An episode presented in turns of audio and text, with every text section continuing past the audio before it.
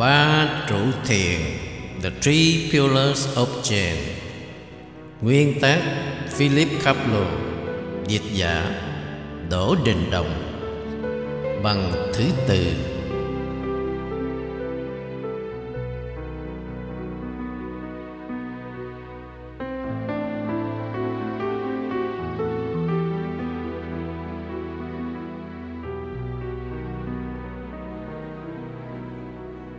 Một khi người học viên bước vào nội thất của vị lão sư Và cúi lại như là dấu hiệu bày tỏ lòng kính trọng và khiêm tốn. Người ấy hoàn toàn có quyền tự do nói hoặc làm bất cứ điều gì Cho đến khi nào nó còn là một biểu hiện chân chính của sự cầu tìm chân lý Và còn liên hệ một cách hợp pháp với sự tu tập của mình. Ngay từ lúc khởi đầu, Khi người ấy chưa kiểm soát được các tư niệm bất thường hãy chưa chặn đứng được lòng vĩ ngã, thông thường và nhất là nếu người ấy có khuynh hướng triết lý cố đưa vị lão sư vào những cuộc tranh luận trừu tưởng lý thuyết.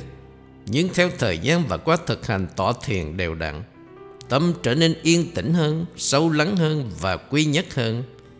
Người ấy sẽ hết quan tâm sự tranh luận trống rỗng và trở nên dễ chấp nhận hoàn toàn vị lão sư và các hướng dẫn của ông.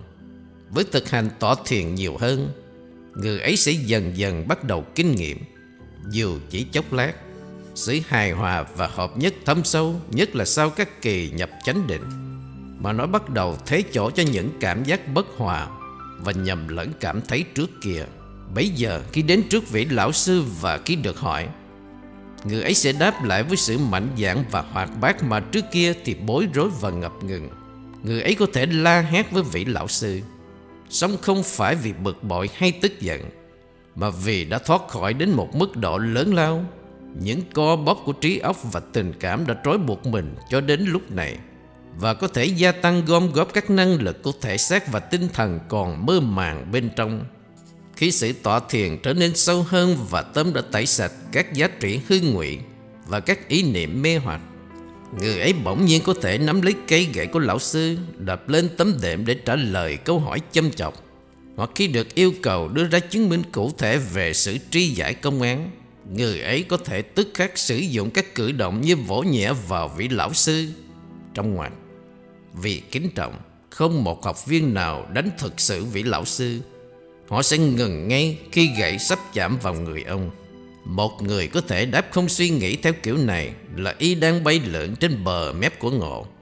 Mặc dù chính y không biết chỉ có vị lão sư với những năm dài kinh nghiệm và con mắt phân biệt sắc bén là có thể phân định được độ hiểu biết chính xác của y và cho y sự hướng dẫn và khích lệ cần thiết ở điểm sanh tử này. Một lão sư có tài sẽ không ngần ngại dùng phương tiện và mảnh lớn, không loại trừ những cái đánh rất lẹ bằng gậy mà bất cứ lúc nào cũng có bên ông khi ông tin rằng nó sẽ đánh thức và kích động tâm người học viên ra khỏi trạng thái vô thức mơ màng để bỗng nhiên nhận ra bản tánh chân thực của nó. Không phải là không thường xảy ra việc một người mới bắt đầu sẽ ngại xuất hiện ngay cả trong một cuộc độc tham hàng ngày. thấy việc hăng hái phóng nhanh đến vị trí xếp hàng khi nghe tiếng chuông độc tham vang lên, người ấy cứ ngồi dính chặt một chỗ sợ bị trách mắng vì chưa có sẵn lời giải đáp công án. Phần giải thích những người phương Tây theo dự khóa nhiếp tâm đầu tiên thường bối rối và hiểu lầm cảnh này. Giải thích nó thuộc về phần nghi thức đã được quy định. Thực ra không phải thế. Tiếng chuông độc tham bỗng vang lên đủ để giải trừ sự căng thẳng tích lũy đã phát triển trong khi nỗ lực tập trung kịch liệt. Đồng thời, lại có sự thúc đẩy chạy đua đến trước lão sư để được trách nhiệm. Không thể kiềm chế được. Đôi khi có những học viên chạy trước không đợi lão sư ra hiệu vào ngay phòng ông.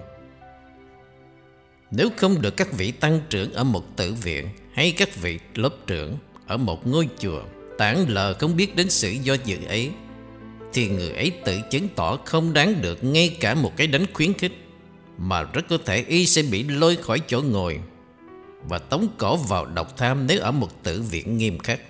Khi không hăng hái, cuối cùng y cũng phải xuất hiện trước vị lão sư. Và vị lão sư có thể nghiêm trách y là nhút nhát rồi vắng tắt đuổi kéo ý ra mà không hỏi hay bình luận một tiếng nào. Hoặc ông có thể cho người học viên một gậy trong lúc y đang lại và rồi rung chuông ra lệnh cho y đi ra. Trong lúc từ giả lão sư, Y đau khổ và kinh ngạc. Suy nghĩ lý do tại sao mình bị đuổi ra một cách độc đoán như thế. Chiến thuật đặt người học viên vào một tình thế tuyệt vọng. Y bị đẩy tới một cách không nhân nhượng từ phía sau Và lại bị bức lùi một cách mãnh liệt từ phía trước.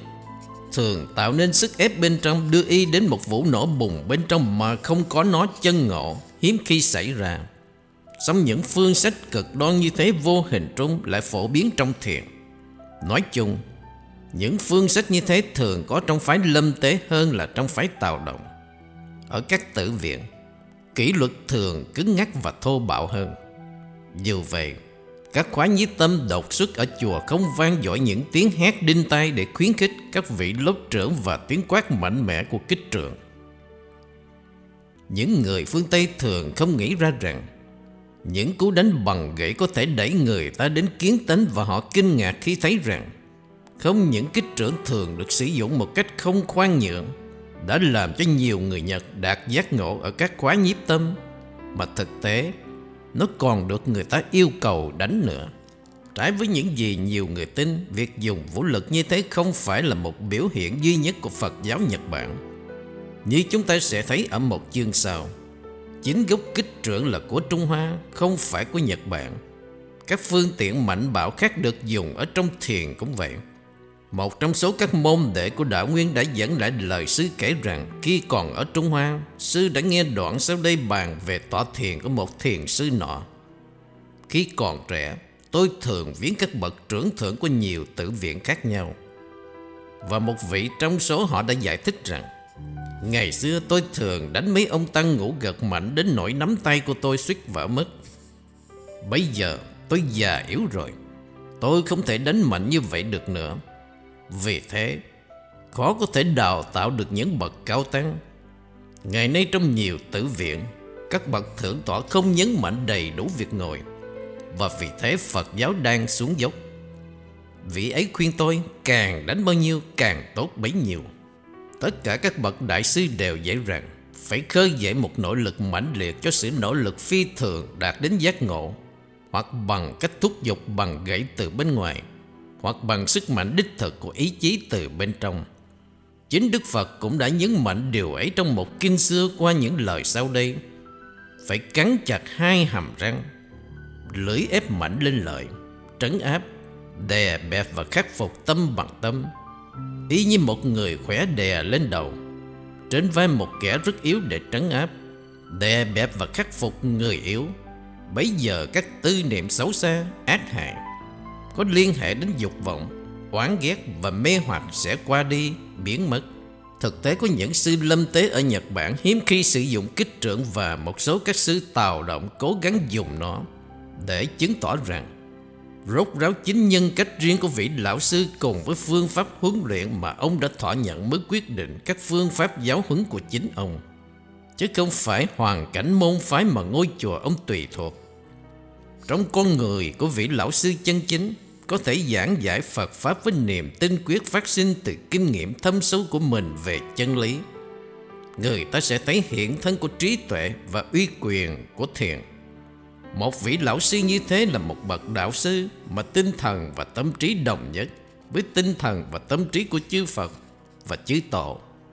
Mặc dù họ xa cách nhau hàng thế kỷ về thời gian, không có ông, quá khứ của thiền không có sự sống, tương lai của thiền không có năng lực tái sinh. Thiền như là một sự tâm truyền tâm, ấp ủ chân lý sinh động, sống thật, chân lý trong hành động Giống như âm nhạc bị nhốt từ trong đĩa hát cần điện năng và phương tiện tái sản để có thể sống dậy.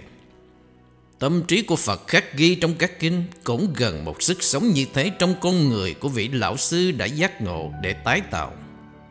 Trong độc tham, vị lão sư thực hiện vai trò song đôi vừa là người cha vừa là người mẹ trong truyền thống.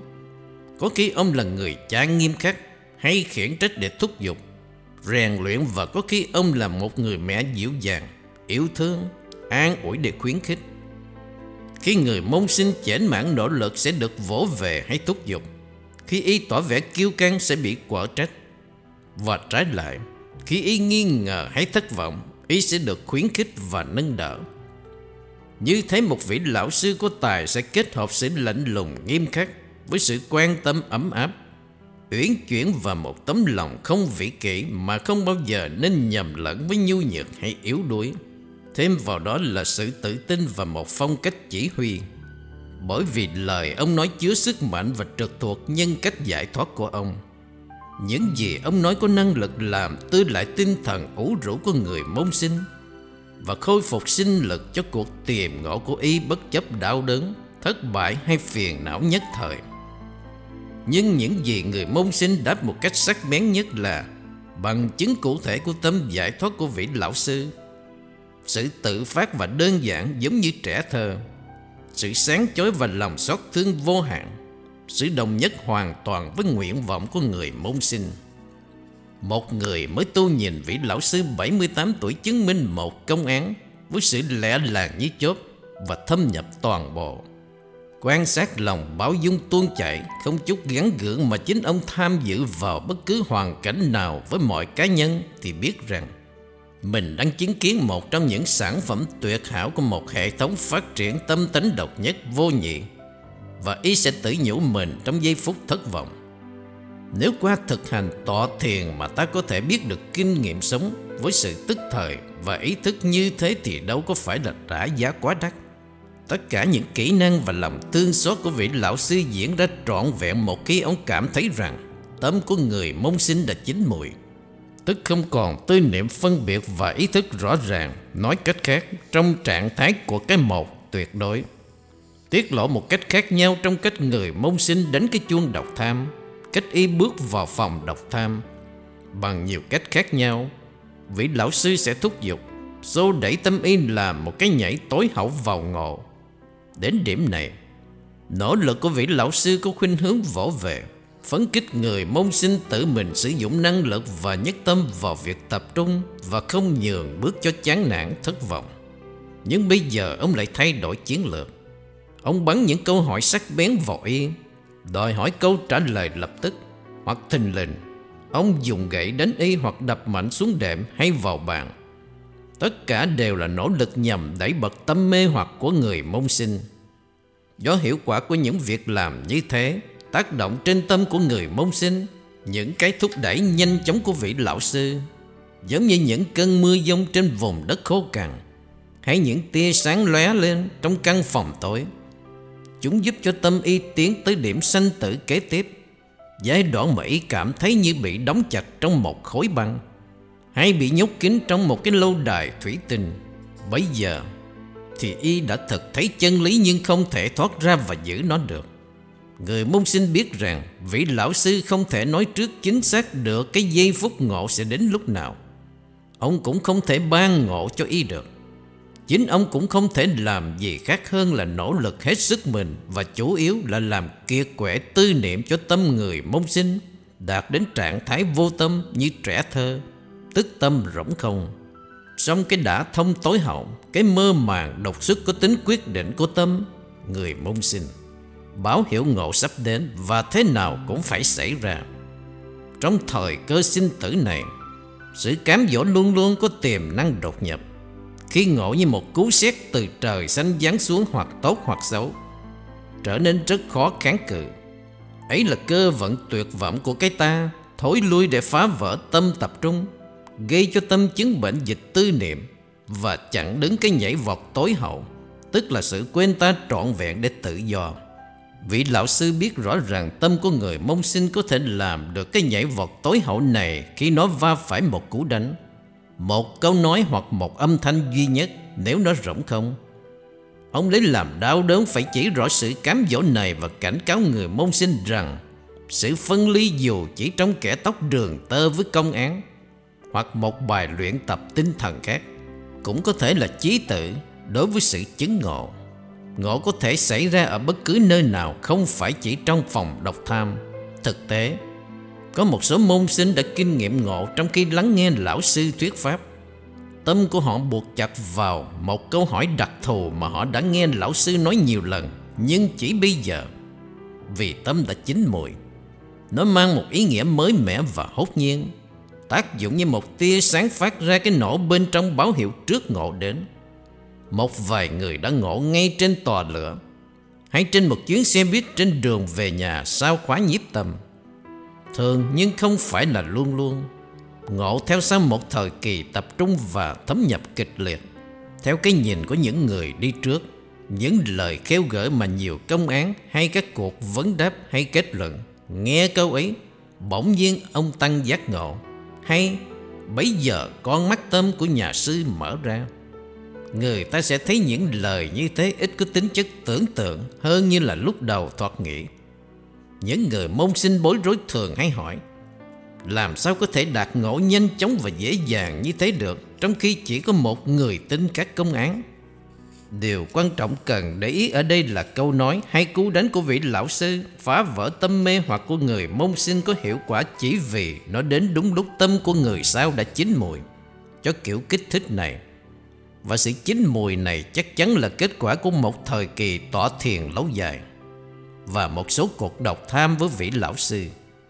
Nói cách khác, các công án theo thể thức phát biểu riêng chỉ đưa ra những hoàn cảnh thúc đẩy. Chúng bất chấp những năm dài sao xuyến Không nguôi tìm kiếm chân lý Đã đưa đến kinh nghiệm vinh quang tột đỉnh này.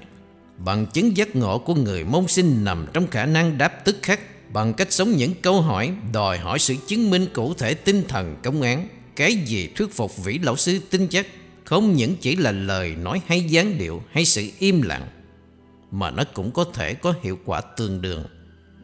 Của người môn sinh mà còn cả lòng tinh quyết và sự thông báo chắc chắn những cái ấy, tức là cái nhìn hiểu biết trong đôi mắt, tính chất cương quyết trong giọng nói và tính tức thời, sự tự do, sự thông suốt trong chính các điệu bộ và cử động của người môn sinh như thế đối với hai loại môn sinh một ngộ và một không. Có thể trả lời bằng những lời và điệu bộ y nhau trong cuộc độc tham. Và vị lão sư chấp nhận những câu đáp của người này Và từ chối những câu trả lời của người kia. Sự chấp nhận của vị lão sư đối với sự chứng minh của người môn sinh là xác định ngầm rằng, Người môn sinh đã đạt chân ngộ Dù cho nó còn nông cạn như nhiều kinh nghiệm đầu tiên. Chỗ thiền khác biệt tận gốc rễ với các phép tu khác của Phật giáo rõ ràng. Là nó khăng khăng rằng, Người môn sinh phải chứng minh cái hiểu của mình. Ở bên kia, mọi hiểu biết mà không phải nói dông dài về nó. Cái gì có giá trị của thiền là các điệu bộ thể hiện. Những cử chỉ và câu nói phát xuất tức thời Từ mức độ sâu nhất của toàn bộ con người Mà không phải là những giải thích vô vị. Dù vi tế. Một lão sư có kinh nghiệm có thể quyết định bằng một câu hỏi độc nhất. Hoặc nếu là kinh nghiệm xấu xa Thì chỉ bằng một cái liếc nhìn. Sự kiện giác ngộ của người môn sinh, nhưng vẫn đòi hỏi người môn sinh chịu sự trách nhiệm mà ông có thể thiết lập. Để xác định độ sâu và các giới hạn của cái ngộ như thế, để người môn sinh cũng như chính ông được hài lòng. Người ta vẫn thường cả quyết rằng kinh nghiệm ngộ chân chính ác tự nó có giá trị và vì thế không cần phải trách nhiệm. Nhưng ở đây sự tự lừa dối cũng mãnh liệt như trong các lĩnh vực hành xử khác của con người. Có lẽ còn mãnh liệt hơn nữa là khác vì chính bản thân của kinh nghiệm ngộ Đối với người mới tu thì quá dễ lầm các thị kiến Sự bức thần, ảo ảnh, nội kiến, mật khải Trạng thái ngây ngất hay ngay cả sự tĩnh tâm là ngộ Hơn nữa, cái cảm giác mênh mang như biển cả của một vài người bị bệnh loạn thần kinh Cũng có thể nhầm cho là ngộ vì nó cũng mang ý nghĩa đồng nhất với vũ trụ. Vì tất cả những lý do đó và nhất là vì mối nguy hiểm đối với nhân cách kết quả từ sự lừa dối như thế mà lại cho là chân thật, nên giáo lý thiện luôn luôn khẳng định rằng ngộ phải được trách nhiệm và xác nhận bởi một bậc thầy mà kinh nghiệm ngộ của ông đã được một bậc thầy đã giác ngộ ấn chứng nếu có thể tự lừa dối mình về ngộ thì cũng có thể đã kinh nghiệm tâm thái ngộ mà không cho nó là ngộ lão sư bạch vân kể lại chuyện một trong các môn đệ của ông sống ở miền nam nước nhật mà ông đã gặp mỗi năm một lần vào các tuần nhiếp tâm. Trong khoảng cách giữa các lần viếng thăm hàng năm của lão sư, người này đã có sự tức ngộ nội tâm. Nhưng vì người ấy không đồng thời có cơn xúc động trào dâng nước mắt vì vui sướng, nên không tin rằng những gì mình đã nhận thức được có thể là ngộ. Khi hỏi người ấy trong lúc đọc tham, Lão sư cảm thấy rằng sự nhận thức và nội trí của môn đệ mình như thế là đáng được trắc nghiệm. Và do đó, ông đã đưa ra nhiều câu hỏi trắc nghiệm người ấy. Ông ngạc nhiên vì thấy người ấy đã có thể đáp đúng và đầy đủ và lão sư đã ấn chứng. Dù còn nông cạn, song ấy là chân ngộ. Điều phải quan tâm đầy đủ ở đây là bản chất của các phản ứng đối với sự giác ngộ của một người. Không những tùy thuộc vào độ xấu của kinh nghiệm ngộ, mà còn vào cơ cấu tình cảm và tinh thần của người ấy. Cần phân biệt loại trách nhiệm này với loại trách nhiệm liên quan đến pháp chiến mà ngày xưa hay xảy ra trong các giới thiền tăng ở Trung Hoa và Nhật Bản cho đến thời kỳ Bạch Ẩn khoảng 200 năm qua. Các tăng nhân và cư sĩ thuộc nhiều mức độ sức mạnh tinh thần khác nhau thường châu du khắp xứ trong cuộc hành hương tinh thần, tìm các thiền sứ và cao tăng thông ngộ để đấu pháp thực với họ, như là một phương tiện phát triển sâu rộng hơn sự giác ngộ của mình và đồng thời phát triển các kỹ thuật giáo huấn qua sự trách nghiệm sức mạnh tinh thần của địch thủ họ. Những cú đấm và những cú đánh trả bằng ngôn ngữ đã tạo thành những cuộc tranh luận mà sau này được viết và kết tập lại thành các tập công án vẫn được giới học thiền ở Nhật dùng một cách rộng rãi. Với sự vượt qua được công án đầu tiên của mình, người môn sinh bước vào một giai đoạn độc tham mới. Sự cố gắng căng thẳng và kịch liệt sự thay đổi với những trạng thái không chắc chắn, chán nản và thất vọng mà giờ đây đã nhường bước cho sự tự tin, thoải mái và sự tương hợp hầu như bình đẳng với vị lão sư đã tạo nên phong cách của người môn sinh có cá tính đặc biệt trước mắt vị lão sư. Vị lão sư giờ đây không còn là người cha hay người mẹ nữa, mà chỉ là một người anh khốn ngoan. Chắc chắn những cử động của người môn đệ vẫn còn mò mẫm và không vững vàng.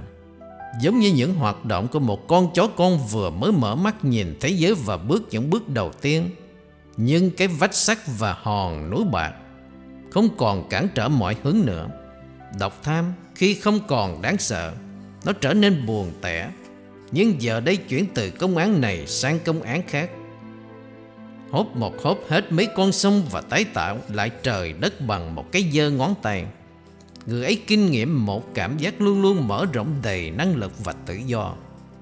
Để nắm được tinh thần các công án và tự phóng mình trọn vẹn vào các vai trò khác nhau do chúng sáng tạo. Người ấy có thể diễn đạt một cách sống động và hùng hồn những tình huống cụ thể chân lý mà mình nhận thức được nhưng có lẽ phép lạ vĩ đại nhất là tình cảm biết ơn của người ấy đối với các sư, các Phật và Bồ Tát. Đối với tất cả những ai đã giơ tay giúp đỡ và nói lời khuyến khích trong những giờ phút cần thiết. Bây giờ, lời nguyện thường được lặp lại của người ấy là muốn đạt giác ngộ viên mãn vì toàn thể loài người mang một ý nghĩa mới và sâu xa.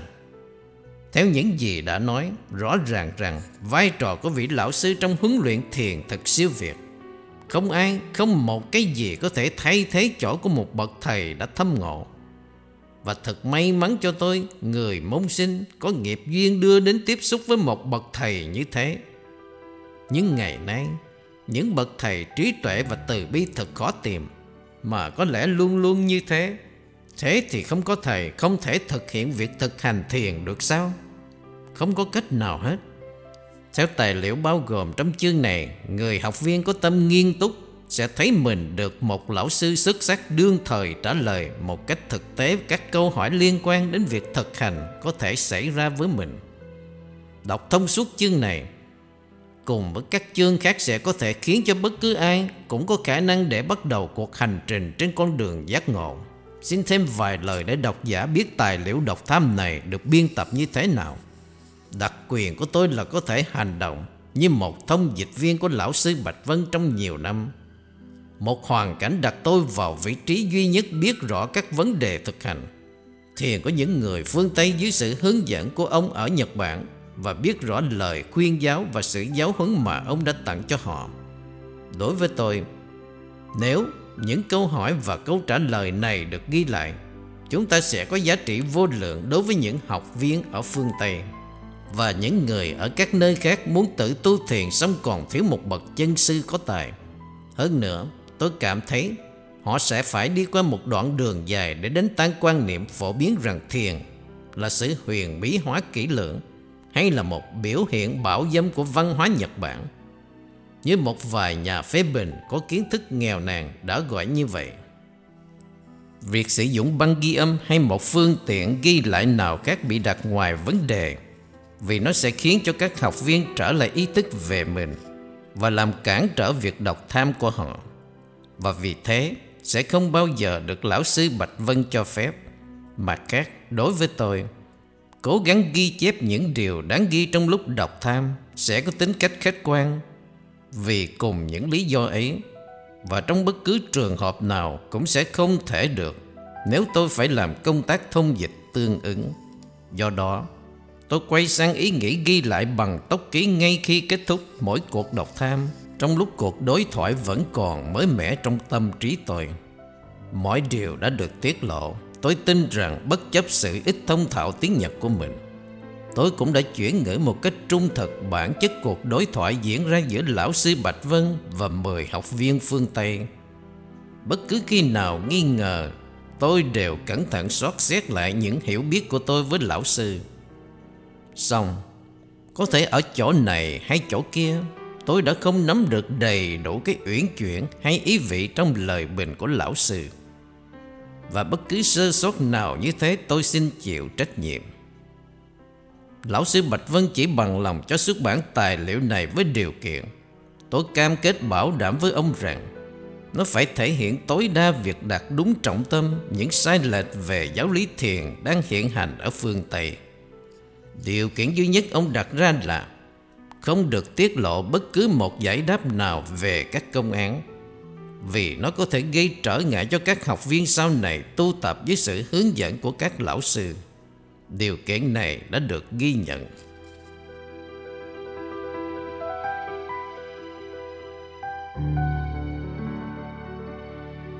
Các cuộc độc tham. Học viên A, đàn bà 60 tuổi. Hỏi, Tôi cảm thấy tôi là tù nhân của bản ngã tôi và tôi muốn chạy trốn. Tôi có thể làm được việc ấy qua tọa thiền không? Đáp, Chúng ta hãy nói về tâm trước. Có thể vi tâm bà như là một tấm gương. Nó phản chiếu mọi vật xuất hiện trước nó. Từ lúc bà bắt đầu suy nghĩ, Cảm biết và sử dụng ý chí. Hình bóng ném lên tâm bà làm méo mó ánh phản chiếu. Tình trạng chúng tôi gọi là mê hoặc, Là cái bệnh cơ bản của con người. Hậu quả nghiêm trọng nhất của căn bệnh này Là nó tạo ra một cảm thức nhiễm miên. Do đó bà quy định tôi và không phải tôi. Sự thật, Mọi sự vật là một. Và dĩ nhiên Đây không phải là một của số đếm thấy là mình đương đầu với một thế giới hiện hữu tách rời.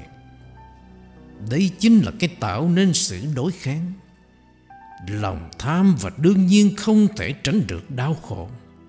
Mục đích của tọa thiền là quét sạch tâm khỏi những tối tâm hay ô nhiễm ấy. Để chúng ta có thể kinh nghiệm một cách thân thiết mối liên kết của mình với toàn bộ cuộc sống. Bây giờ, tình thương và lòng từ ái tự nhiên và tức khắc tràn tới. Chú thích về câu có thể ví tâm bà như là một tấm gương. Lão sư giống như lục tổ huệ năng trong một bài kể nổi tiếng. So sánh tâm không phải với hình thể tấm gương.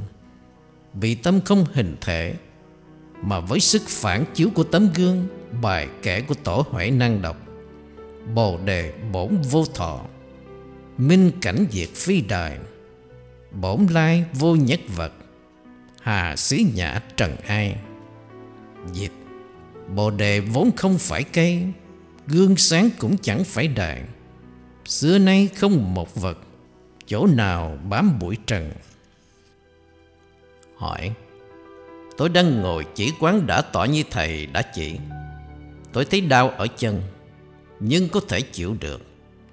Tôi không bị tư niệm quấy nhiễu và sự tập trung tương đối tốt.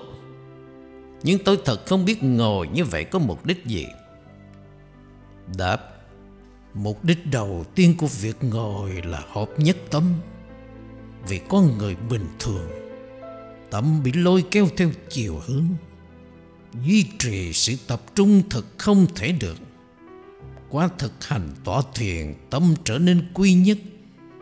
Và nhờ thế mà ta có thể kiểm soát được nó. Quá trình này có thể ví với việc sử dụng tia sáng mặt trời qua một kính lúp. Khi các tia sáng mặt trời được quy tụ ở tiêu điểm, dĩ nhiên, chúng trở nên mãnh liệt hơn. Tấm con người cũng vận hành một cách có hiệu quả khi nó được tập trung và hợp nhất. Dù bà có muốn thay tự tánh của mình hay không, bà cũng có thể biết rõ giá trị hiệu quả trạng thái sung mãn của sự hợp nhất tâm trọn vẹn. Học viên Vâng Dĩ nhiên. Bây giờ tôi đang ngồi yên lặng thực hành tỏ thiền Và rồi tôi cảm thấy bị đau rất nhiều. Tôi không biết nên cố gắng chịu đựng cái đau hay bỏ cuộc khi nó quá kịch liệt. Nói cách khác, Vấn đề đích thực của tôi như vậy. Tôi nên dùng ý chí chịu đựng Hay chỉ ngồi một cách thủ động, Không cưỡng bức mình? Đáp, Đây là vấn đề quan trọng. Đương nhiên là bà muốn đạt đến độ bà có thể ngồi một cách dễ chịu. Không gắng sức cũng không đau đớn. Nhưng do thói quen sử dụng sai thân và tâm của chúng ta từ lâu, Ngay từ đầu, Chúng ta phải vận dụng ý chí trước khi có thể ngồi với sự dễ dàng và quân bình. Và đương nhiên, việc này gây ra đau đớn. Khi trọng tâm của thân được đặt ngay ở vùng dưới rốn, Thì toàn thân sẽ vận hành với sự ổn định nhiều hơn. Trọng tâm nơi người bình thường ở hai vai. Hơn nữa, thấy việc ngồi hãy đi với cái lưng thẳng đứng, Đa số người ta trầm xuống. Đặt sự căng thẳng vô chừng ở khắp các phần của thân. Ngoài ra, Chúng ta còn dùng lầm tâm mình nữa. Chơi đùa hãy chứa chấp tất cả mọi loại tư niệm vô ích Đấy là lý do tại sao chúng ta nỗ lực quyết tâm sử dụng thân tâm chúng ta một cách đúng đắn Thoạt đầu, không thể tránh được đau đớn, Nhưng nếu bà kiên trì, Đau đớn sẽ dần dần nhường chỗ cho cảm giác thoải mái bà sẽ trở nên mạnh hơn về mặt thể xác và linh mẫn hơn về mặt tinh thần. Đấy là kinh nghiệm của tất cả những người tỏ thiền đều đặn và thành khẩn. Bà có điều gì muốn hỏi? Đáp, vâng. Tôi có một số câu hỏi. Câu hỏi trước tiên là Tại sao thầy bảo đặt nơi tôi bản hiểu bảo không nên đánh tôi bằng kích trường? Có phải vì thầy cảm thấy tôi vô hy vọng Đáp Tôi có cảm tưởng rằng bà Giống như đa số người phương Tây Không thích bị đánh Người huấn luyện viên trưởng đã đánh mọi người rất mạnh. Và tôi nghĩ là nếu bà bị đánh Việc ấy có thể làm trở ngại cho việc tỏ thiền của bà. Bà không để ý việc bà bị đánh chứ. Học viên mỉm cười. À hầu hết tôi không để ý Nếu không bị đánh quá mạnh. Hôm qua cái bà trẻ ngồi đối diện với bà mà tình cờ lại là người Nhật. Bị đánh mạnh quá, Dĩ nhiên là để thúc giục bà ấy. Đó là lần đầu tiên bà ấy bị đánh và bà ấy kinh ngạc. Sững sờ đến nỗi sau buổi nhiếp tâm bà ấy bỏ đi ngay. Cũng may, Hôm nay bà ấy trở lại và nói với tôi việc đã xảy ra. Về thế tôi đã bảo đặt bản hiệu trên chỗ bà ấy ngồi, Bảo không được đánh nữa. Học viên. Dù sao tôi cũng rất mừng biết thầy không nghĩ tôi là trường hợp vô hy vọng. Điểm kế tiếp của tôi là, Sáng nay cảm thấy mình đầy năng lực, Tôi bắt đầu nghĩ. Mình phải quét sạch những tư niệm vô ích Để trí tuệ có thể xuất hiện được. Rồi nhận ra rằng Đây là việc làm của cái ta. Tôi lại trở nên thất vọng. Tôi cảm thấy mình giống như một con lừa Chỉ có thể khiến nó di động bằng cách treo toàn ten trước mặt nó một củ cà rốt Bà có muốn giác ngộ không? Học viên Tôi không biết giác ngộ là gì Hôm qua tôi đã nói với thầy là tôi muốn triệt hạ cái ta để có thể trở thành một người khôn ngoan hơn. Thiết nghĩ tôi muốn gạt bỏ cái ta hơn là muốn đạt giác ngộ. Cái ta tự nó vốn không có. Nó là một cái gì đó do chính mình tạo ra. Song cũng chính cái ta tự tạo này đưa chúng ta đến tọa thiền. Vì thế không nên khinh nó. Tọa thiền như bà đã có thể nhận biết, làm cho cái ta hao mòn dần bà cũng có thể loại bỏ cái ta bằng cách tuân theo cái nội quy nhiếp tâm thay vì theo các xu hướng riêng của mình ví dụ, nếu bà không muốn đứng dậy cái chuông rung để mọi người đứng lên đi vòng quanh là bà đang nuôi dưỡng cái ta của mình. Bà đang làm nó gia tăng. Ăn cũng vậy. Bà đầu hàng cái ta mỗi lần quyết định đi ăn trước cộng đồng Và chỉ đi ăn một mình. Bây giờ, Vì cái ta cắm rễ tận tiềm thức, Cách duy nhất để nhổ rễ nó là giác ngộ hoàn toàn. Học viện. Tôi rất mệt mỏi và chân đau khủng khiếp. Tôi không thể tọa thiền tốt được nữa. Tọa thiền đòi hỏi sức mạnh đáng kể. Nếu thân không khỏe mạnh, Có tỏ thiền kịch liệt. Cho đến khi nào sức mạnh hồi phục bà mới ngồi thoải mái? Không chút gắng sức. Khi nào bà cảm thấy khỏe lại, Bà có thể dùng tận lực. Sau đó là vấn đề quyết tâm, Để em ý chí ra chịu đựng. Sức khỏe và quyết tâm không lây chuyển, Cả hai đều cần thiết. Học viên, Tôi đã tự tham công án, Bỏ mặt trước khi cha sinh mẹ đẻ là cái gì. Tôi tin tôi đã có câu trả lời Nhưng muốn thầy xác nhận cho. Ví dụ, Tôi cứ mãi nghĩ tôi giống như cái mà trước khi tôi sinh ra Và mẹ tôi cũng giống cái ấy. Tôi cũng nghĩ tôi giống như cái sau khi tôi chết Thật ra theo sự tưởng tượng Tôi đã vùi chôn nắm tro tàn của mình Ở một chỗ đáng ưa thích nhất Tôi đã tham công án này đúng chưa? Không, không đúng. Những gì bà nói chỉ là một bức tranh giả tưởng về công an này. Tham đúng nó là bà có thể trả lời đúng những câu hỏi như Nếu thế giới bị hủy diệt thì bộ mặt xưa nay ấy cũng bị hủy diệt theo phải không? Nếu thế thì bằng cách nào? Học viên Tôi không thể trả lời được những câu hỏi như thế Công an này không có gì khác với công án không Trong nhất thời Một cách đơn giản Bà hãy tiếp tục chỉ quan đã tỏa cho đến khi nào bà đạt đến độ muốn kiến tánh một cách mãnh liệt. Bây giờ, một công án như, bộ mặt trước khi cha sinh mẹ đẻ là cái gì? hay không là cái gì? Sẽ thích hợp hơn. Học viên, khi nói về ma cảnh, thầy có nói rằng ngay cả các nội kiến tâm lý học về chính mình cũng là ma cảnh. Điều này không những làm tôi bối rối mà còn làm tôi thất vọng nữa tôi đã có một số nội kiến về chính tôi trong khóa nhiếp tâm này và cảm thấy phấn khởi vô cùng. Nhưng bây giờ, tôi bối rối và không biết phải nghĩ gì.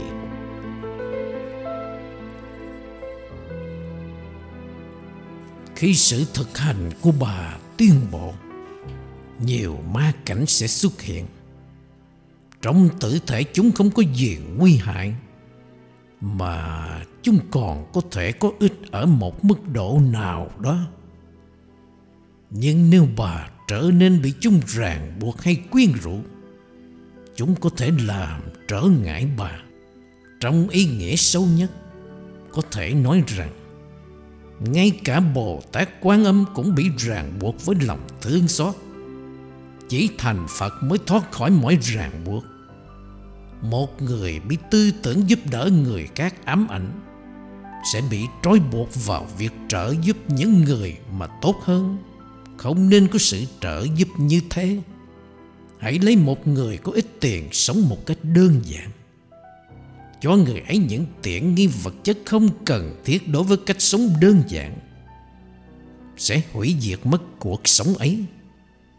Đây không phải là lòng tốt chi cả một vị Phật thì từ bi nhưng Ngài không bị dục vọng cứu vớt người khác ám ảnh. Dĩ nhiên các nỗi kiên về mình có giá trị, nhưng mục đích của bà là vượt qua chúng. Nếu bà dừng lại để mừng mình về các nỗi kiến ấy, thì việc tiến tới để nhận ra Phật tánh sẽ chậm lại.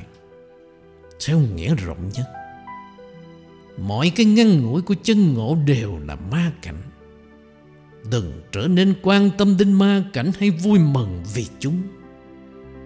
Đừng để lòng mình bị những gì là kinh nghiệm nhất thời xoáy hướng. Chỉ cần tiếp tục thực hành thành khẩn. Học viên, Khoảng một giờ qua, Trong lúc tọa thiền, Sự đau đớn ở chân tôi bỗng nhiên biến mất Trước khi tôi biết được điều ấy. Nước mắt bắt đầu trào ra và tôi cảm thấy chính mình tan ra bên trong. Đồng thời, một cảm giác yêu thương to lớn bao trùm lấy tôi. Điều ấy có nghĩa là gì? Tọa thiền được thực hành với lòng sùng mổ và sức mạnh, Sẽ đánh tan cảm giác xa lạ của chúng ta đối với con người và sự vật. Sự suy nghĩ của người thường có tính chất nhĩ nguyên người ta suy nghĩ về mình và những gì đối nghịch với họ. Và đây là những gì gây nên cảnh khốn đốn bởi vì nó khơi dậy sự đối kháng và bám giữ. Và đến lượt những cái này, đưa đến đau khổ. Bây giờ, lòng thương xót của bà tự nhiên trở nên xấu hơn vì tình cảm và tư tưởng của bà không còn tập trung vào một cái ta không hiện hữu nữa. Đây là những gì đã xảy ra với bà. Dĩ nhiên, nó làm thỏa mãn cao độ. Nhưng bà phải đi nữa. Hãy tiếp tục tập trung toàn tâm toàn ý. Học viên, tôi thực hành chỉ quán đã tọa Bà có điều gì muốn hỏi? Học viên, vâng. Hôm qua khi tôi đang gắng sức ngồi, vì thầy đã dục tôi như vậy, tôi cảm thấy rằng nỗ lực của tôi có tính chất máy móc. Bởi vì tôi phải ráng tiến tới, nghĩa là phải đạt trạng thái ấy. Xong tôi đang ngồi như thầy bảo, và khi tôi bị đánh bằng kích trưởng nhiều lần, người sử dụng kích trưởng bảo tôi ngồi như thế rất tốt. Riêng tôi cảm thấy rằng, Lúc đó tôi đang ngồi một cách máy móc. Sáng nay thay vì tiến tới, Tôi cảm thấy bỗng nhiên mình bị đẩy tới, Dường như vậy. Sức khỏe tôi tự nhiên xuất hiện Và tôi cảm thấy rằng Chất lượng cái ngồi của tôi lúc này Khá hơn chất lượng cái ngồi Lúc tôi phải ráng tiến tới. Xong, Sáng nay khi bị người huấn luyện đánh, Tôi được bảo rằng Bà đang buông lơi nỗ lực, Hãy ráng lên. Tôi thật là bối rối. Trước hết, Đừng giữ lại trong tâm trí bà Những lời nói của người Cố gắng khuyến khích bà. Hãy nghe những gì người ấy nói Và rồi quên nó đi. Dĩ nhiên, Kiểu ngồi mà cường lực tự nhiên tràn ra, Không phải ráng tiến tới vẫn tốt hơn không may, Không phải lúc nào cũng có thể duy trì được một cường lực như thế. Đó là lý do tại sao cần phải tự cưỡng bách mình ngồi một cách kiên định Khi sức mạnh không đến một cách tự phát. Hãy nhớ rằng, Có một quan hệ nhân quả giữa cái ngồi máy móc Như bà gọi nó Và cái ngồi tự nhiên dễ dàng mà bà đã kinh nghiệm sau đó. Dù sao, người ngồi không phải lúc nào cũng là vị quan tòa tốt nhất về chất lượng cái ngồi của mình. Điều quan trọng là bà không buông lơi nỗ lực, Không nhường bước cho sự trầm trễ và chán nản. Học viên, Tôi cảm thấy có một cái gì đó nằm nơi trán tôi giữa hai mắt. Nó mạnh đến nỗi sự chú ý của tôi tự động trở nên bám chặt vào đó. Nhưng thầy đã chỉ, Tôi tập trung tâm vào cái hốc ở bụng dưới. Tôi đưa tâm trở lại chỗ đó. Tôi có nên tiếp tục cách ấy không? Nếu tâm bà tự nhiên và tự phát đi đến điểm giữa hai mắt, Thì lên hướng sự tập trung của bà đến chỗ đó. Đó cũng là một cách tập trung khác. Lão sư, Có gì đặc biệt xảy ra với bà không?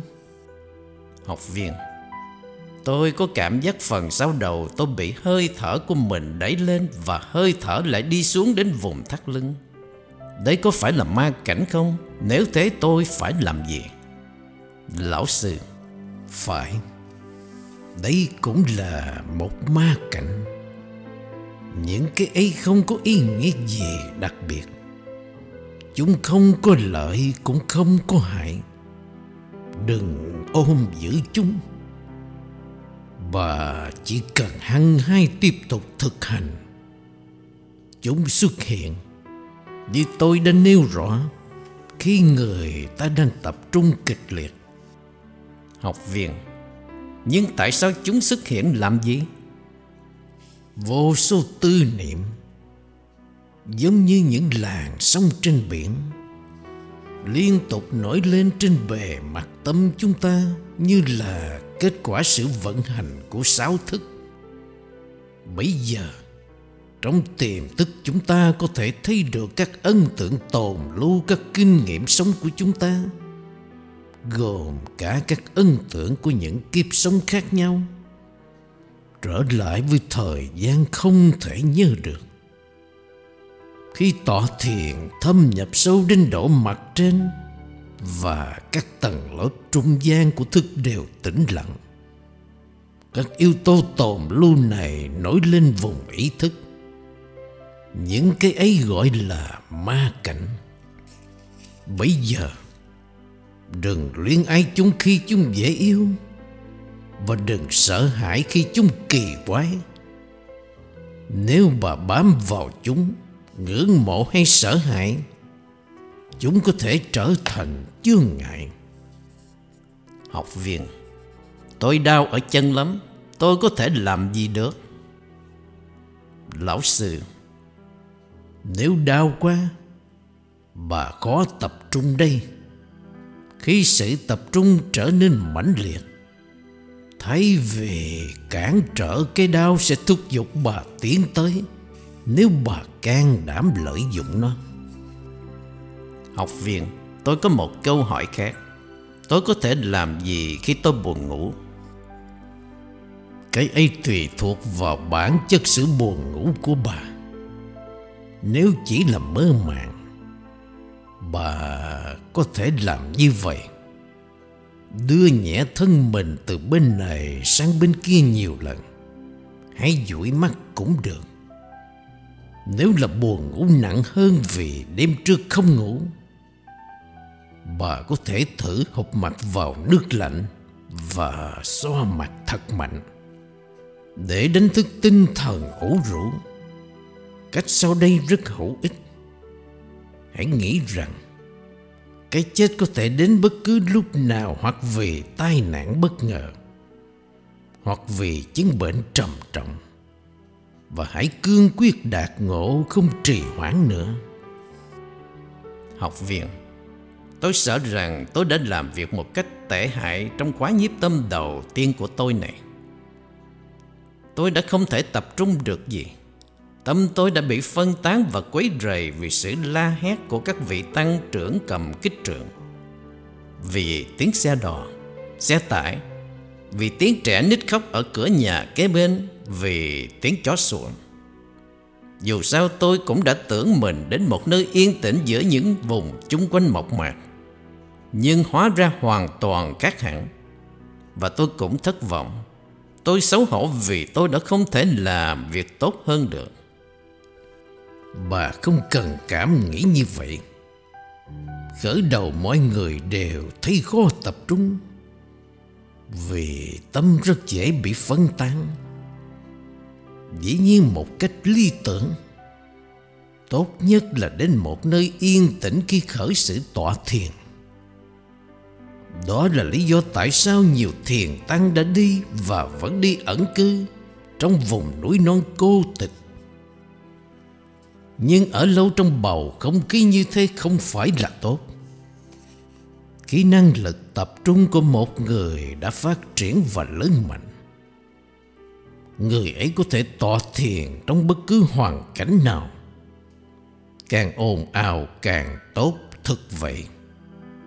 Với sự tu dưỡng năng lực tập trung mạnh mẽ Người ta có thể xuống vùng ồn ào nhất của khu phố Ginza Khu phố rộn rịp nhất của Đông Kinh, Tokyo Để tỏa thiền. Học viên Tôi có một vấn đề dài dòng. Muốn hỏi phải mất thì giờ. Tôi biết nhiều người đang chờ gặp thầy Nhưng vấn đề này đối với tôi rất quan trọng. Tôi hy vọng thầy cho phép tôi hỏi.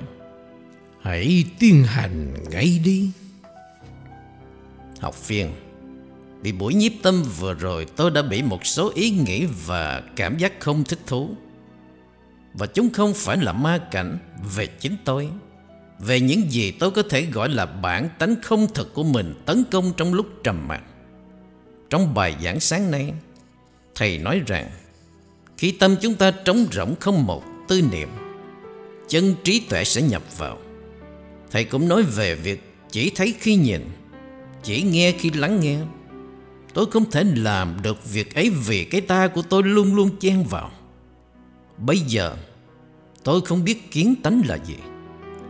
Nhưng nếu nó là nhìn thấy chân tánh mình Thì đối với tôi dường như những gì tôi đang làm đều trái ngược. Nghĩa là nhìn thấy bản tánh không thật của mình. Trước khi tỏ thiền Chúng ta nghĩ mình là bậc thượng nhân. Nhưng khi chúng ta thấy mình rõ hơn, Chúng ta sẽ khiêm tôn hơn về biết được những ý nghĩ và hành vi sâu xa của mình. Nhưng sự hiểu biết như thế chính là phản ảnh của chân tánh. Giả sử, Nếu chúng ta đang đi trong bóng tối Và đến bên một cây thông, Chúng ta không thấy gì về nó. Bây giờ, Một mảnh trăng xuất hiện Và chúng ta quan sát thấy những lá thông trên mặt đất. Khi trăng trở nên lớn hơn Chúng ta thấy được thân cây Và rồi. Khi trăng đầy đủ, Ta thấy được cả cây. Nhận thức của chúng ta trong tất cả quá trình ấy là phản ảnh của chân ngã. Học viên, Tôi có thể hỏi một câu nữa được không? Tôi đã gặp và đã nói chuyện với những người tôi nghĩ đã có loại kinh nghiệm ngộ nào đó. Song thường họ dường như bị cái mà tôi gọi là bản tánh không thực làm phiền. Sao lại có thể thế được? Thực ra có những người có kinh nghiệm kiến tánh, song họ dường như Nói về mặt luân lý, Còn kém hơn những người không có kinh nghiệm ấy. Bà hỏi sao như vậy? Những người ngộ ấy nhận thức sự thật rằng Toàn bộ cuộc sống trong bản chất của nó thì không thể phân chia được nhưng vì họ chưa tự làm cho mình sạch hết các tình cảm và xu hướng mê hoặc, Gốc rễ của chúng cắm sâu trong vô thức. Họ không thể hành động hòa hợp với cái thấy bên trong của họ. Tuy nhiên, Nếu họ tiếp tục tỏa thiền, Dần dần cá tính của họ sẽ được cải thiện. Khi họ trở nên sạch hết các ô nhiễm này, Và theo thời gian họ sẽ trở thành những cá nhân xuất sắc. Mặt khác, có những người không bao giờ có những kinh nghiệm kiến tánh. Song dường như có một sự che giấu nhũng nhặn và không vĩ kỷ, nghĩa là tâm trạng đích thực của họ. Bề mặt, những người này có vẻ đạo đức và vững vàng, Nhưng vì họ không bao giờ nhìn thấy sự thật. Và vì thế, Họ vẫn thấy vũ trụ và họ cách biệt Xa vời Dưới áp lực lớn. Cái cá tính có vẻ tốt của họ, Những bước đi và cách đối xử của họ để lại nhiều ước muốn cho kẻ khác. Học viên trong ngoặt khóc, Chỉ khoảng 5 phút qua tôi đã có một kinh nghiệm đáng sợ. Bỗng dưng tôi cảm thấy cả vũ trụ tan biến vào giả dày tôi và tôi bật khóc. Bây giờ tôi vẫn không thể ngừng khóc được. Nhiều kinh nghiệm kỳ lạ sẽ xảy ra khi bà tỏa thiền. Một vài kinh nghiệm, giống như của bà hiện tại, đang sợ. Nhưng chúng không có ý nghĩa nào đặc biệt cả. Nếu bà thấy phấn khởi về sự việc xảy ra thích thú và bà sợ hãi vì nó đang sợ. Những kinh nghiệm như thế có thể làm trở ngại bà. Nhưng nếu bà không bám vào đó, tự nhiên chúng qua đi. Học viên, hôm qua tôi đã kể lại kinh nghiệm cả vũ trụ đâm đầu vào giả dày tôi và những cơn kích động, kêu khóc hải hùng của tôi. Sau khi suy nghĩ lại, tôi cảm thấy rằng nói như thế là vì tôi đã tự bức bách mình thế nào ấy. Tôi nghĩ nếu tôi không bức bách mình Thì sẽ không xảy ra điều ấy. Nếu bà muốn tỏ thiền một cách dễ dàng, Thoải mái cũng được thôi. Chúng ta có thể làm một cuộc so sánh như thế này. Ba người muốn lên một đỉnh núi nơi ấy có quang cảnh rộng lớn phi thường. Người thứ nhất không muốn tận dụng sức mình Muốn bước đi thông thả Vì thế dĩ nhiên phải mất một thời gian mới đến đỉnh núi. Người thứ hai vội vàng hơn, bước những bước dài vừa leo vừa vung tay. Người thứ ba vừa phóng vừa nhảy. Người ấy lên đến đỉnh núi một cách nhanh chóng và kêu lên Ôi, cảnh hùng tráng làm sao? Học viên, cách nào tốt nhất? Tất cả tùy thuộc vào tâm thái của bà Nếu bà có nhiều thì giờ Cách thứ nhất sẽ làm bà hài lòng Nhưng nếu bà hăng hái muốn lên nhanh tới đỉnh Tự nhiên một trong hai cách kia sẽ tốt hơn Không cần nói Đi nhanh đòi hỏi nhiều năng lực hơn hơn nữa, Khi tận dụng sức lực với sự kịch liệt say mê, bà có thể mong cho sự việc xảy ra. Dù đáng thích hay đáng sợ, nói cách khác, ấy là những gì bà đã kinh nghiệm. Học viện, tôi cảm ơn thầy rất nhiều. Tôi cũng muốn nói rằng, vì tôi sẽ trở về hoa kỳ vào tuần tới. Đây sẽ là buổi nhiếp tâm cuối cùng của tôi dù các buổi nhiếp tâm này có đau đớn theo một số cách cũng đã vén mở cho tôi rất nhiều. Không có buổi nhiếp tâm cuối cùng này, đặc biệt tôi sẽ không hiểu mình như tôi đã hiểu. Và tôi sẽ không biết làm sao tiến xa hơn. Tôi rất cảm ơn Thầy về sự giúp đỡ phi thường mà Thầy đã cho tôi.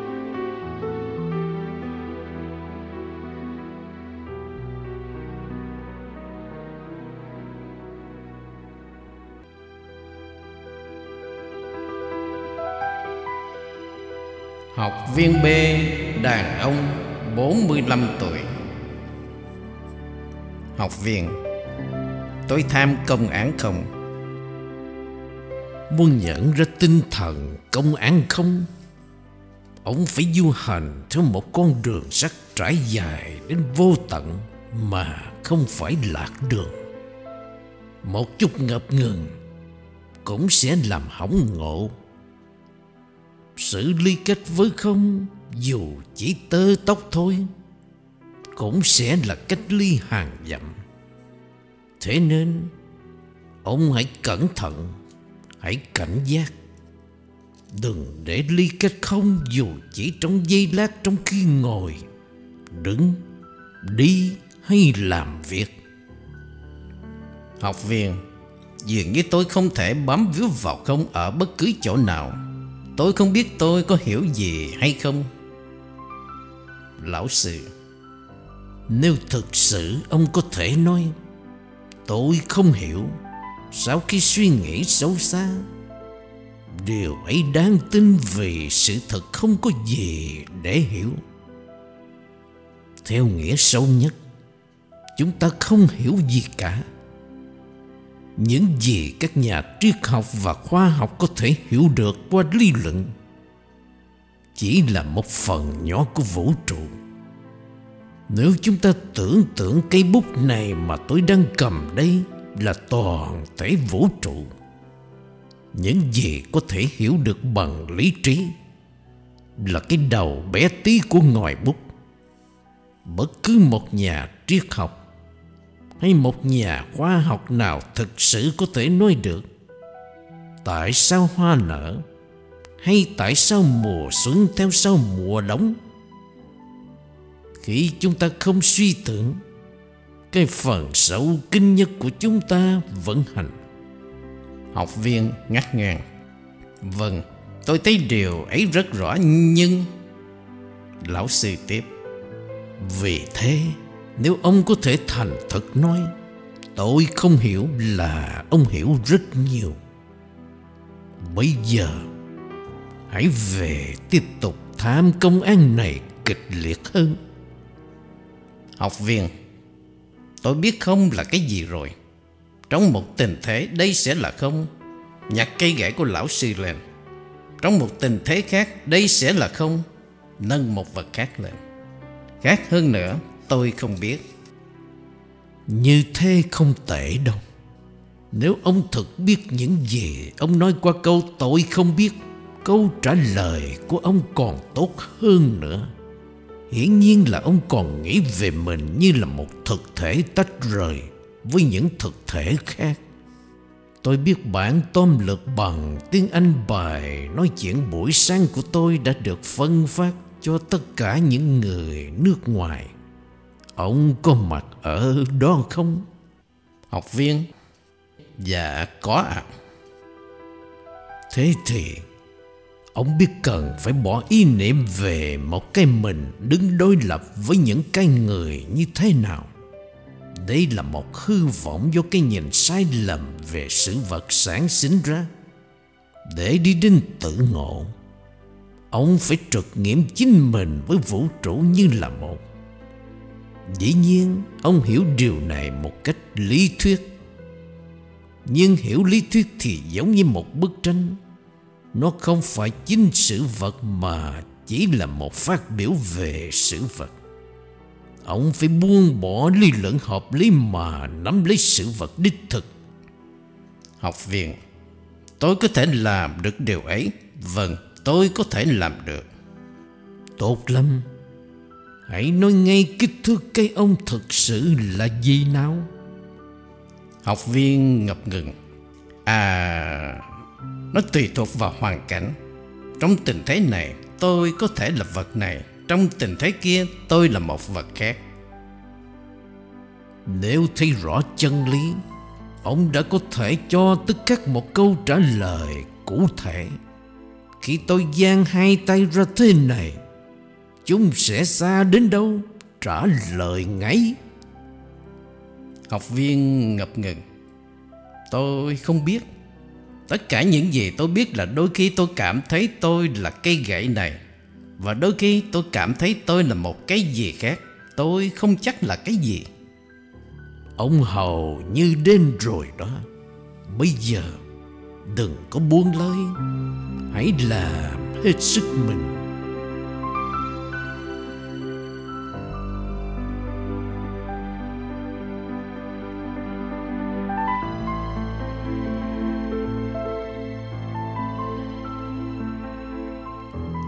viên C Đàn ông 43 tuổi Phần giải thích Mỗi học viên theo lệ phải nói loại bài thực hành của mình ngay khi họ đến trước vị lão sư để đọc tham.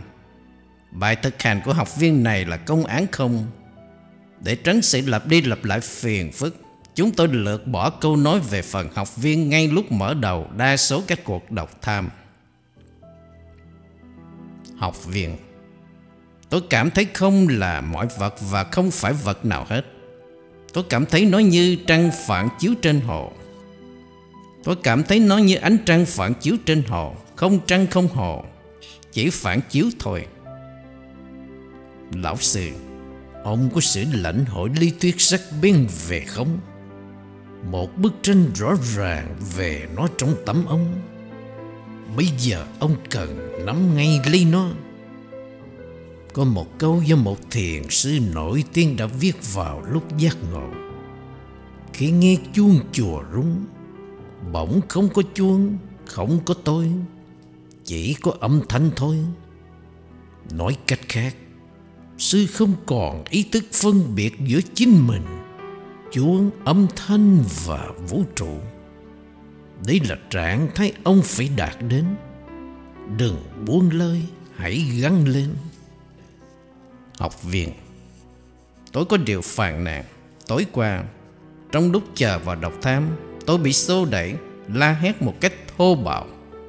Tôi biết sự xô đẩy này Là có ý thức dục tôi tiến tới, Nhưng tôi cũng cảm thấy tức giận.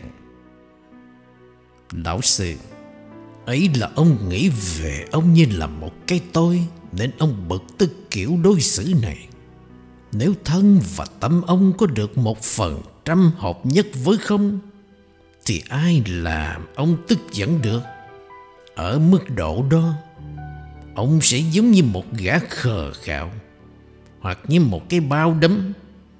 Dù bị đẩy bằng bất cứ cách nào ông cũng đi, Vì cái tôi của ông, Ý chí của ông đã bị loại bỏ. Đó là lúc ông trực nhận ra không. Khi đã đạt đến giai đoạn này Ông hoàn toàn thoát khỏi mọi tức giận. Học viên, Hôm qua tôi đã đạt đến cao điểm nỗ lực. Nhiệt tâm của tôi, Theo thầy nói, Đã lên đến 95% Nhưng hôm nay, Niềm khát vọng bừng cháy bỗng dưng từ bỏ tôi. Tôi cảm thấy hoàn toàn thất vọng, Không biết tại sao. Đừng trở nên thất vọng. Ấy là cách thông thường của mọi người. Nếu ông là một cỗ máy, Ông có thể vận hành đều đặn ở tốc độ cao. Nhưng một con người thì không thể được. Hãy quan sát một người đang cưỡi ngựa. Nếu là tay cưỡi ngựa giỏi, Người ấy sẽ không phi nước đại một lúc rồi giảm xuống đi bộ vào lúc kế mà bằng cách đi nước kiểu đều đặn người ấy sẽ ở một vị thế tốt hơn để gia tăng tốc độ khi mình muốn. Nếu ông buông lỏng hoàn toàn và tiếp tục đi bộ một cách vô định, hoặc tệ hơn nữa, thỉnh thoảng dừng lại, ông sẽ mất nhiều thì giờ mới đến nơi ông cần đến. Điều phiền là một cách có ý thức hay vô ý thức, ông nghĩ, nếu ta không ngộ kỳ nhiếp tâm này Thì ta sẽ ngộ vào kỳ kế. Nhưng nếu đây là kỳ nhiếp tâm cuối cùng của ông ở Nhật, Ông sẽ tuyệt vọng và tuyệt vọng sẽ quét thẳng ông vào ngộ. Hãy lấy những người đang theo giữ tuần nhiếp tâm đặc biệt này với ông làm ví dụ. Một năm Họ chỉ có một cơ hội nhiếp tâm duy nhất. Và họ cảm thấy rằng nếu họ không đạt kiến tánh ở tuần nhiếp tâm này, Họ sẽ phải chờ đến một năm nữa vào tuần nhiếp tâm kế. Vì thế, Họ tỏ thiền với sức mạnh và lòng thành khẩn cực độ. Ba người ngồi trong nhóm đã kiến tánh rồi. Đừng buông lơi nỗ lực. Nếu không, Ông sẽ mất nhiều thời gian mới đạt được cây ông theo đuổi. Học viên, Bây giờ tâm tôi tự do với các tư niệm hơn so với phần lớn thời gian trong kỳ nhiếp tâm này. Nhưng tôi vẫn còn bị một vài tư niệm bất chợt làm phiền. Tôi cho như thế là vì tôi đã đọc và suy nghĩ rất nhiều về thiền trong quá khứ. Vâng Ông sẽ chỉ nhận ra chân tinh mình. Sau khi tâm ông trở nên trung rỗng mọi tư niệm Như một tờ giấy trắng tinh không một vết bẩn, Một cách đơn giản, Ấy chỉ là vấn đề ông tự dốc lực vào không toàn vẹn, Đến nỗi không còn chỗ cho tư niệm bất cứ loại nào, Chỉ có không thôi. Đừng sao lãng dù chỉ trong phút chốc. Nếu ông chú tâm trong khi ngồi tọa thiền Mà vẫn cứ để cho mắt và tấm lang thang Thì khi tỉnh lại Ông sẽ phá vỡ tâm tập trung của mình. Ông có theo dõi những gì tôi đang nói không? Học viên, dạ, tôi có theo dõi. Nhưng tất cả những điều ấy không có liên hệ gì với tôi. Tôi luôn luôn chú tâm. Tốt. Không chú tâm, không thể nhận ra nó đâu.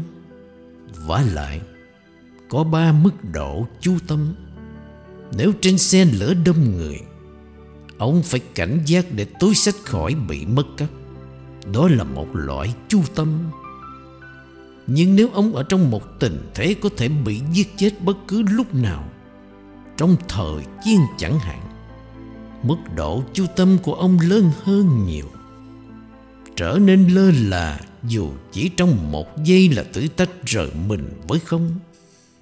Ngay cả lúc đi ngủ, Ông cũng thấy tiếp tục thấm nhập vào không.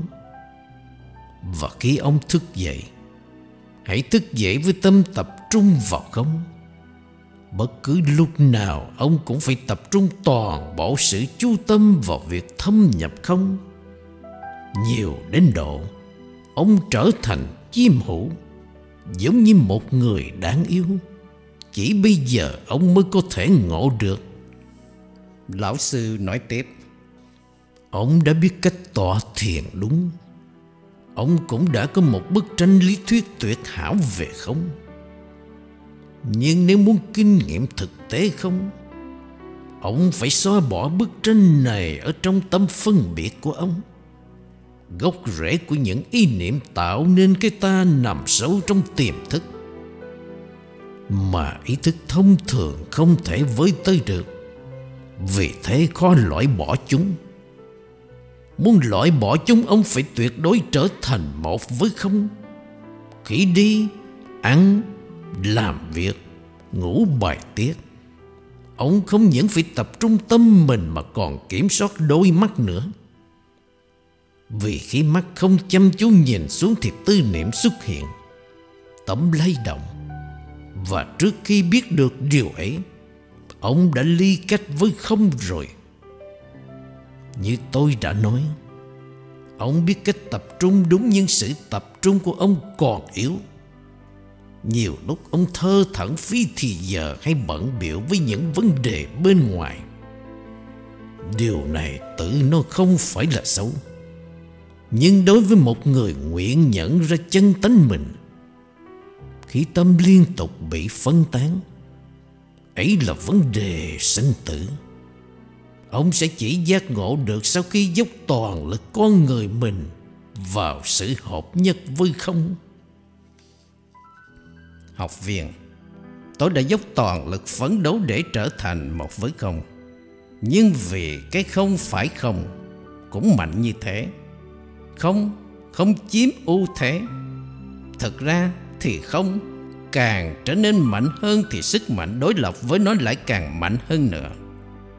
Vì thế tôi cảm thấy rằng Tôi ở giữa hai thế giới Một chết và một không có năng lực sinh sản.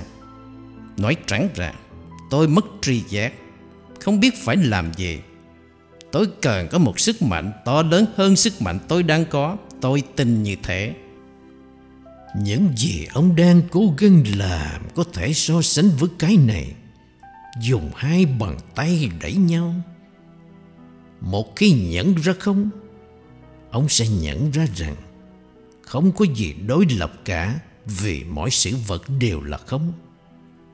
Bây giờ ông có thể bắt đầu hiểu được tại sao dùng kích trượng để giúp ông nỗ lực vượt qua bên kia khả năng thông thường nhưng vì ông không thích kích trượng Tôi có thể yêu cầu người huấn luyện viên trưởng thỉnh thoảng vỗ mạnh sau lưng ông Như thế khiến ông có thể vận dụng sức mạnh và năng lực nhiều hơn hiện tại. Nếu đây là một tự viện lớn nào đó, và ông đến đọc tham trước vị lão sư như ông đang làm bây giờ, ông ấy sẽ yêu cầu ông một cách gắt gao hãy chỉ không cho tôi xem. Nếu ông không thể chỉ ra được, ông ấy sẽ cảnh cáo ông. Đừng trở lại độc tham cho đến khi nào ông có thể chỉ được. Hoảng hốt, ông sẽ xin khỏi độc tham. Sợ bị khiển trách vì chưa có câu trả lời đúng cho không. Mặt khác, nếu ông không tự nguyện đi Ông sẽ bị vị trưởng tăng lôi ông ra khỏi chỗ ngồi Và bị đẩy hoặc lôi vào độc tham Không biết xoay sở cách nào Vì tuyệt vọng hoàn toàn. Ông có thể sản xuất câu trả lời cho không? Vì nhiều lý do. Ở đây chúng tôi không dùng các phương thức như thế. Nhưng ông hãy tận lực thúc ép mình. Hãy đến trước tôi với cảm giác rằng dù thế nào cũng cứ đến. Ông sẽ chứng minh được chân lý không? Bây giờ ông hãy về chỗ và làm hết sức mình. Lão sư nói tiếp, Tôi thấy ông chưa thâm nhập vào không Sao vậy? Ông bắt đầu bằng cách tập trung kịch liệt Và rồi lại buông lơi. Ông chỉ bám giữ không một lúc như tôi nắm cây gậy này rồi ông lại buông rơi như thế này. Không bao giờ nên như thế. Khi ông bước đi, chỉ có không bước đi. Khi ông ăn, chỉ có không ăn.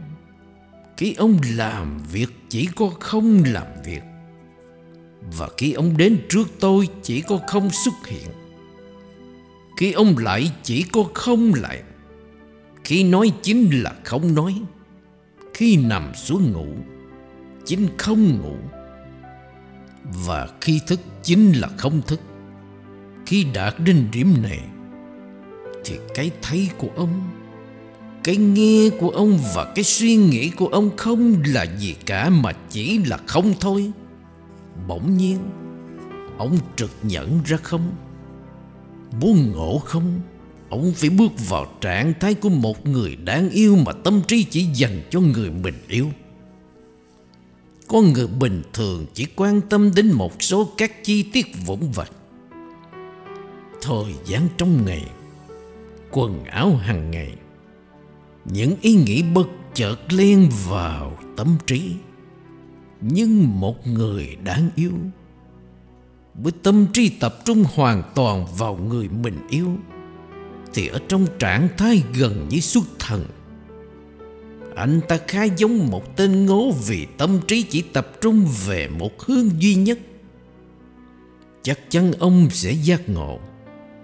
Một khi ông đạt đến trạng thái nhất tâm với không như thế. Học viện Nhiều lần thầy đã bảo tôi rằng, Mỗi sự vật riêng rẽ đều là không Tôi là không, Và vân vân. Tôi phải làm gì với những ám chỉ như thế? Nghĩ về chúng trong lúc tỏ thiện, Nếu thế thì bằng cách nào? Không Đừng nghĩ đến chúng trong lúc ông tỏ thiện. Những ám chỉ này chỉ là nhất thời thôi. Nếu chúng mở được tâm ông trực ngộ không thì tốt lắm. Nếu không, Hãy quên chúng đi và quay về hỏi không là cái gì. Học viên Xin trở lại một chút.